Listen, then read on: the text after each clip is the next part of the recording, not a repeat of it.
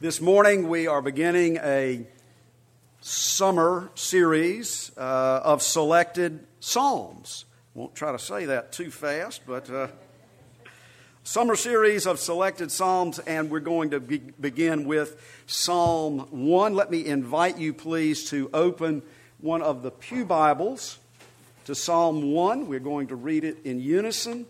Be helpful if we're reading uh, out of the same version. So I invite you to read from the Pew Bible or from the English Standard Version if that's your personal uh, Bible translation. Let us ask the Lord who breathed out this word for us to breathe upon us afresh so that we might receive it as we ought with reverence and devotion and faith. Let us pray.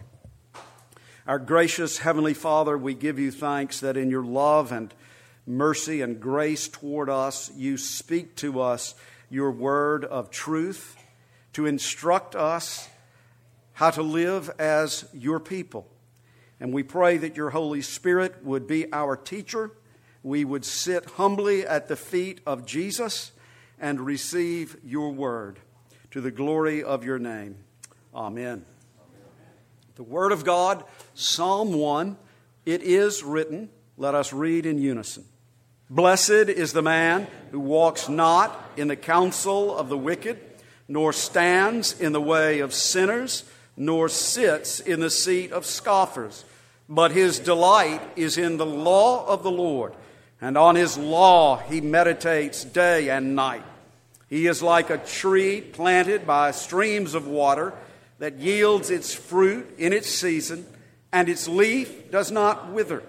In all that he does, he prospers. The wicked are not so, but are like chaff that the wind drives away. Therefore, the wicked will not stand in the judgment, nor sinners in the congregation of the righteous. For the Lord knows the way of the righteous, but the way of the wicked will perish. Now, to him who loves us, who has freed us from our sins by his blood, to Jesus Christ be all praise, honor, and glory forever and ever. Amen. The book of Psalms is the prayer book of the Bible. It is also the hymn book of the Bible, the book of praise. It is the most basic hymnal of the church. And it is the inspired journal of spiritual reflection and personal meditation. And Psalm 1 is really an introduction to the entire Psalter. We refer to the book of Psalms as the Psalter. Psalm 1 is placed at the beginning as a kind of doorway, if you will, a doorway through which we walk into this great library, if you will, a library of prayers, prayers of praise and thanksgiving prayers of lament and grief, prayers of confession, and prayers in which faith is affirmed. Psalm 1 begins with the Hebrew word ashrei, which is translated blessed. And sometimes that word in modern versions is translated as happy, which is an okay translation as long as we understand that it is referring to real happiness, the real happiness of a deeply satisfied soul, the real happiness of a heart that believes that God is good and that God works all things together for good for those who love Him the real happiness that comes from knowing in your inmost being that God is with you and that God is for you with all of His grace and mercy and goodness and faithfulness and love and power. So we could say it this way the real happiness that depends not upon the goodness of our circumstances, our temporary circumstances, no, but rather upon the goodness of our eternal God. That is real happiness.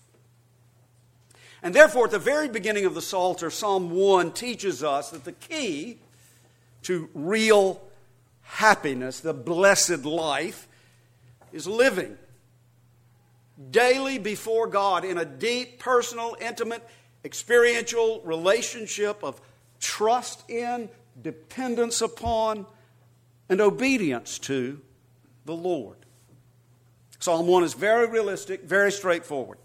The word is clear from the beginning. Psalm 1 is categorized as a wisdom psalm, a psalm of wisdom, a, a, a, psalm which instructs us as how we are to live as God's people. The fear of the Lord is the beginning of wisdom. And so remember, we're walking through that doorway. We've got to get our perspective straight as we think about coming into this relationship with God. The word is clear from the beginning. Psalm 1 tells us there are really only two ways through life, two paths, and two destinies. There's only two blessing or curse, happiness or misery, spiritual prosperity or destruction. Each one of us today is on one or the other of those two paths. The path of blessing, which leads to eternal blessing, and the path of destruction, which leads to eternal destruction. And you can't walk on both of them at the same time. Jesus taught this very principle about the two paths. We read it earlier Enter by the narrow gate. The gate is wide and the way is easy that leads to destruction, and those who enter by it are many. For the gate is narrow and the way is hard that leads to life, and those who find it are few. Just an aside note, little footnote. Whenever anyone tells you or asserts that, well, you know, we all choose our own way to God, we all find our own path. Just remember Psalm 1. Just remember the words of Jesus. He contradicted that straight up and straight down.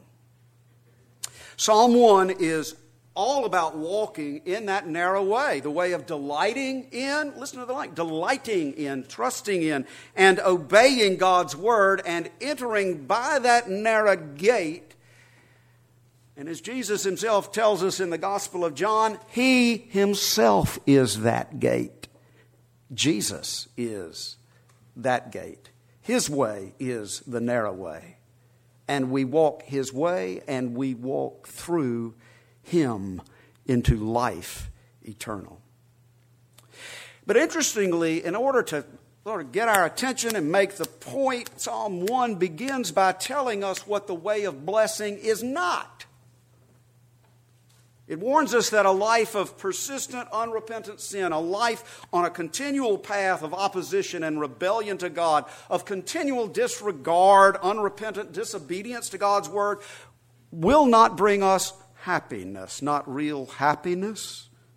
Therefore, it warns us to turn away from sinful influences, sinful company, sinful attitudes, and sinful patterns of behavior. But in order, you see, to put this into this spiritual discipline into practice, in order to make it real, we've got to look at ourselves. We've got to examine ourselves. We've got to ask ourselves the questions which path am I on? Which way am I headed? God's word says, Blessed is the man who walks not in the counsel of the wicked. The word translated as wicked simply refers to those who couldn't care less about God, just don't really care. God just doesn't factor in. Doesn't factor into their thinking about anything, doesn't factor into the way that they relate to their spouse in marriage, doesn't relate to the way they raise and nurture their children, doesn't relate to the way that they conduct themselves in their workplace and, and employ themselves in the service of the Lord, doing their work for the glory. Just doesn't figure, just doesn't matter, just not a category. God simply doesn't figure into the wicked person's life. And so the Word of God, first of all, warns us not to walk in the counsel of the wicked. The Bible uses that imagery of walking. That's a progression, that's a way of life, it's a pattern of life. It it, again, it makes us ask the question well, which direction are we headed in? And so, Psalm 1 warns us not to go along and get along, not to pattern our lives according to the wicked. In other words, be careful, dear friends, who you spend your time with. John Calvin wrote this counsel in his commentary on Psalm 1. Quote, by little and little, by little and little, men are ordinarily induced to turn aside from the right path by little and little. Having once begun to give ear to evil counsel, by little and little, Satan leads them step by step, step by step, farther astray till they rush headlong into open transgression. Right? Little by little, step by step. The Apostle Paul puts it this way bad company ruins good morals. 1 Corinthians chapter 15. Now, look, we can't leave the world altogether. We're not called to go pack up and live in a monastery on top of some mountain to avoid the world. No, we're called to be the salt of the earth, the light of the world. We have a calling to be in the world, but not to be of the world. And therefore, verse 1 is warning us about the kind of company we keep in the general pattern of our lives, the walking of our lives. A warning about the kind of people we admire, a warning about the kind of people we want to be liked by, accepted by, approved by, warning about the kind of people we look up to. Hmm, little by little. It also ought to make us think about, for example, television shows we watch. I hope you don't watch any, except the College World Series. About the books and the magazines we read.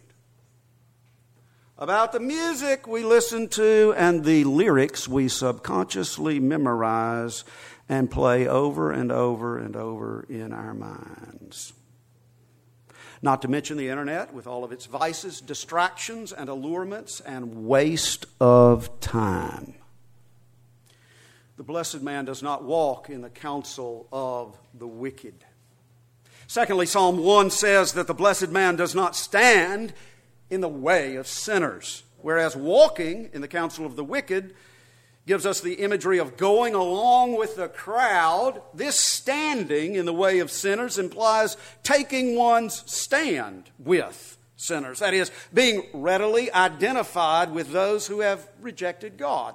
In this verse, the word sinners means more than simply the generic description of everyone. Of course, all of us are sinners. All have sinned and fall short of the glory of God. All of us are utterly dependent upon God's grace and mercy. But the word sinners in this verse is more emphatic.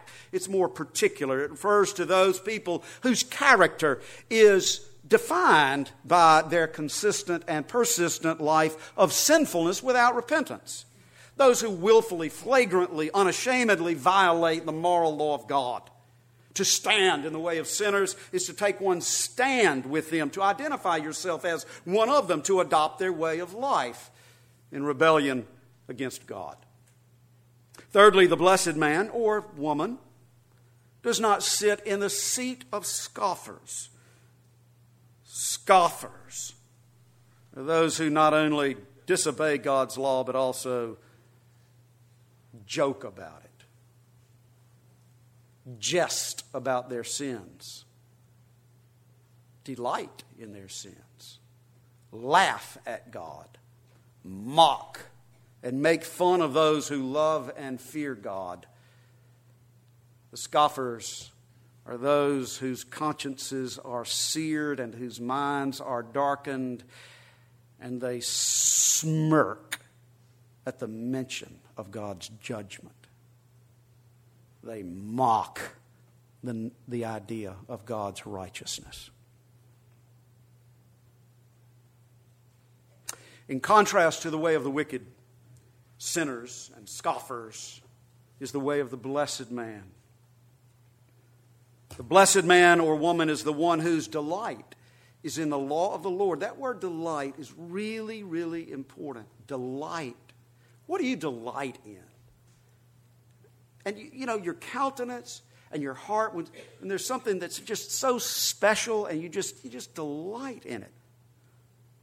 The blessed man delights in the law of the Lord. And it, this is to teach us that true obedience to God's word is characterized by joy and pleasure and gratitude and gladness, delight, happy obedience, happy obedience.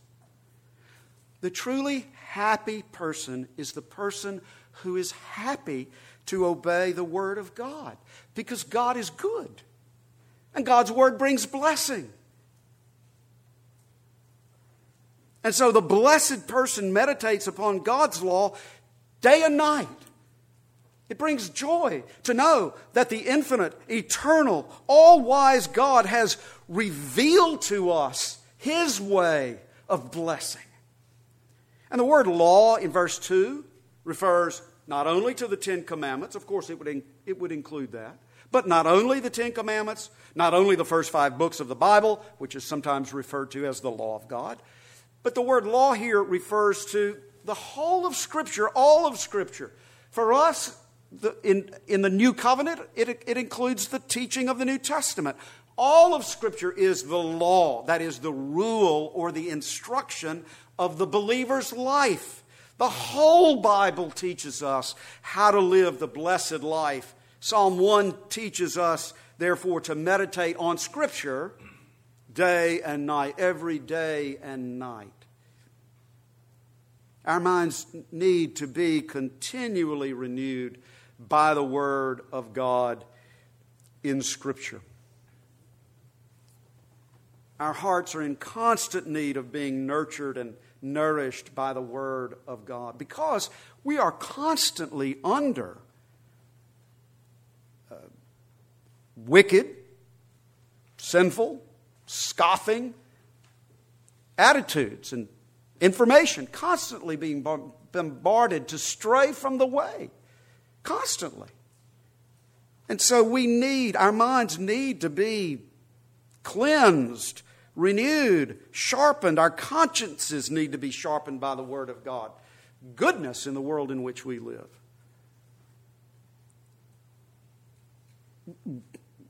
where evil is called good and where good is called evil.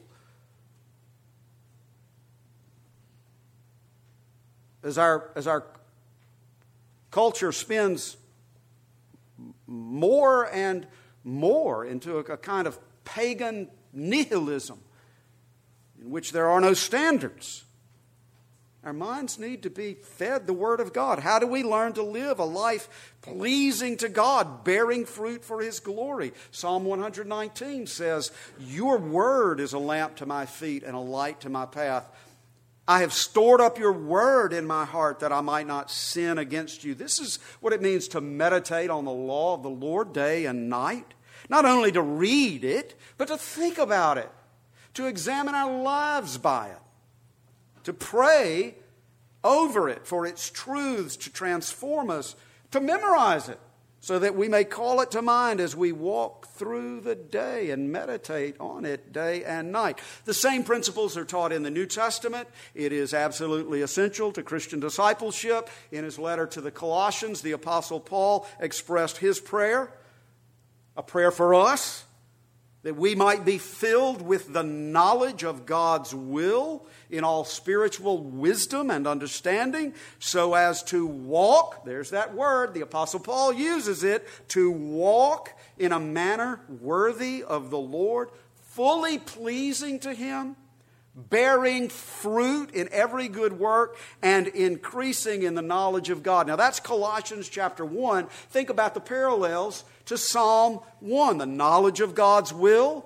from meditating on God's law day and night, to walk in a manner worthy of the Lord, fully pleasing to Him, the blessed life, walking in His way, bearing fruit in every good work, which parallels being like the tree planted by streams of water that yields its fruit in its season and its leaf does not wither. And that tree, the blessed man, the blessed woman, is like a tree planted by streams of water, intentionally planted, planted cared for. Not a wild, uncultivated, untended tree. It is, it is tended to, it is cultivated, it is pruned, it is planted intentionally by streams of water so that all, it always has enough refreshment and nourishment. This is the blessed person who delights in the law of the Lord and meditates on God's word day and night. The godly man or woman is planted by streams streams of mercy and of grace, streams of living water.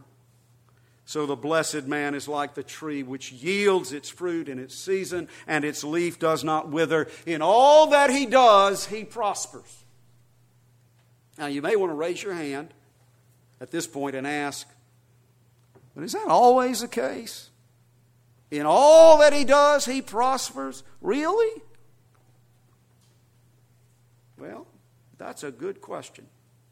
And as a matter of fact, as we continue through the Psalms, we will hear the godly psalmist cry out, Why do the righteous suffer? Why do the evil prosper? See, those, those are questions which other Psalms and other passages of Scripture address. Those are questions for other sermons. But here's the point this morning, Psalm 1 lays out a basic general principle.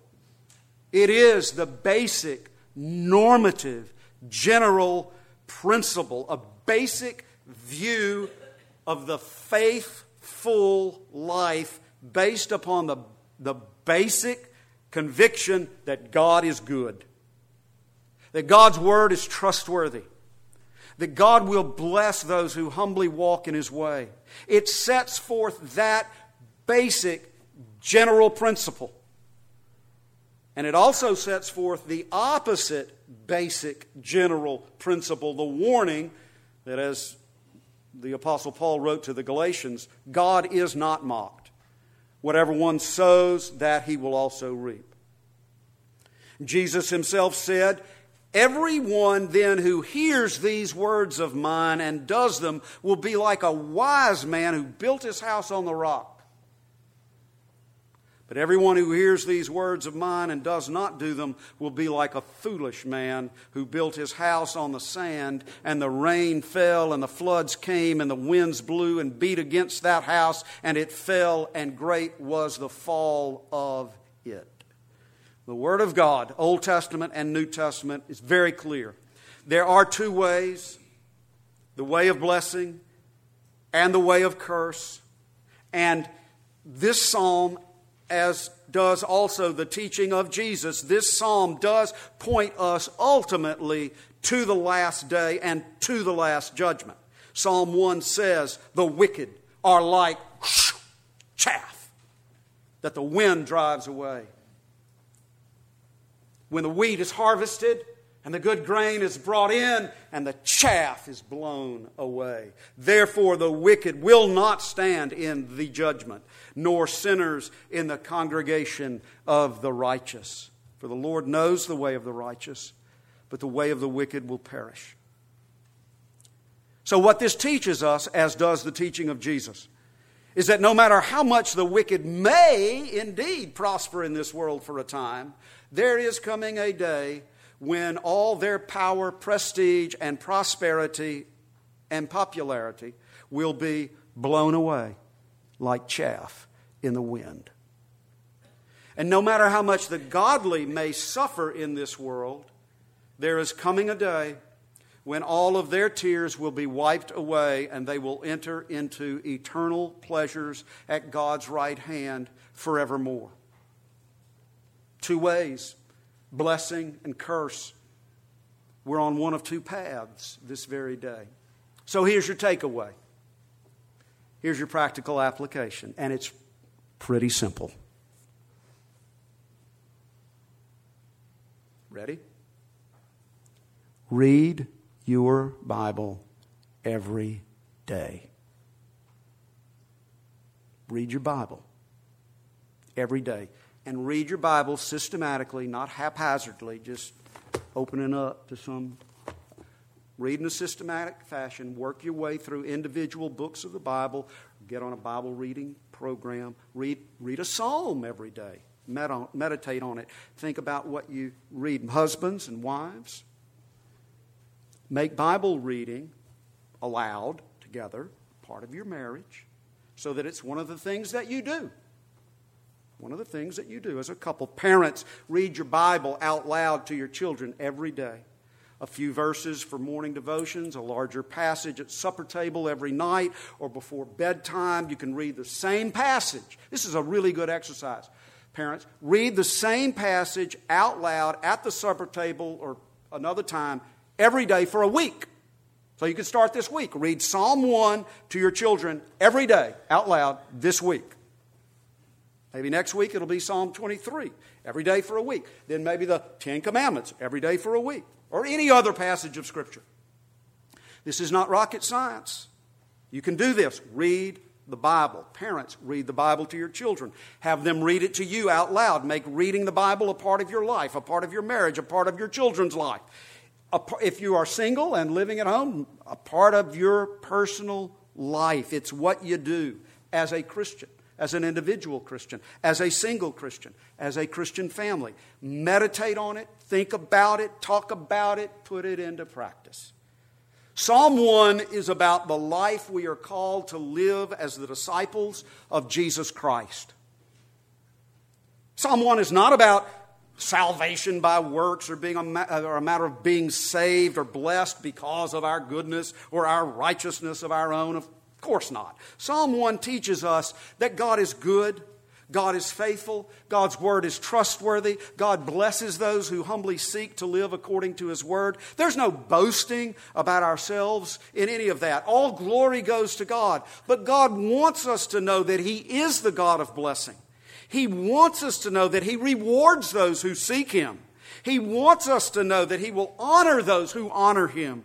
He wants us to know that He will bless those who seek Him and seek to live for His glory in accordance with His Word. Blessed is that man or woman. But there's something else about Psalm 1 that we must not miss. This is the final point. And this is the most important point.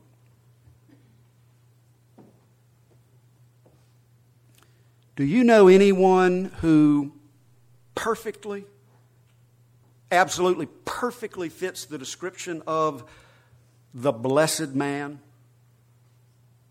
of Psalm 1? Someone who has walked through life in perfect obedience to the law of God, delighting in His law. Someone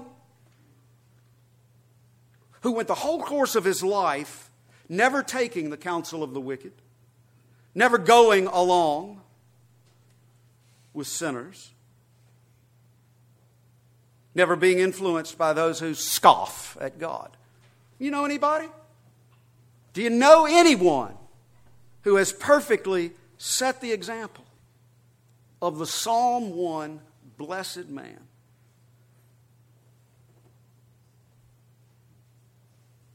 There is only one.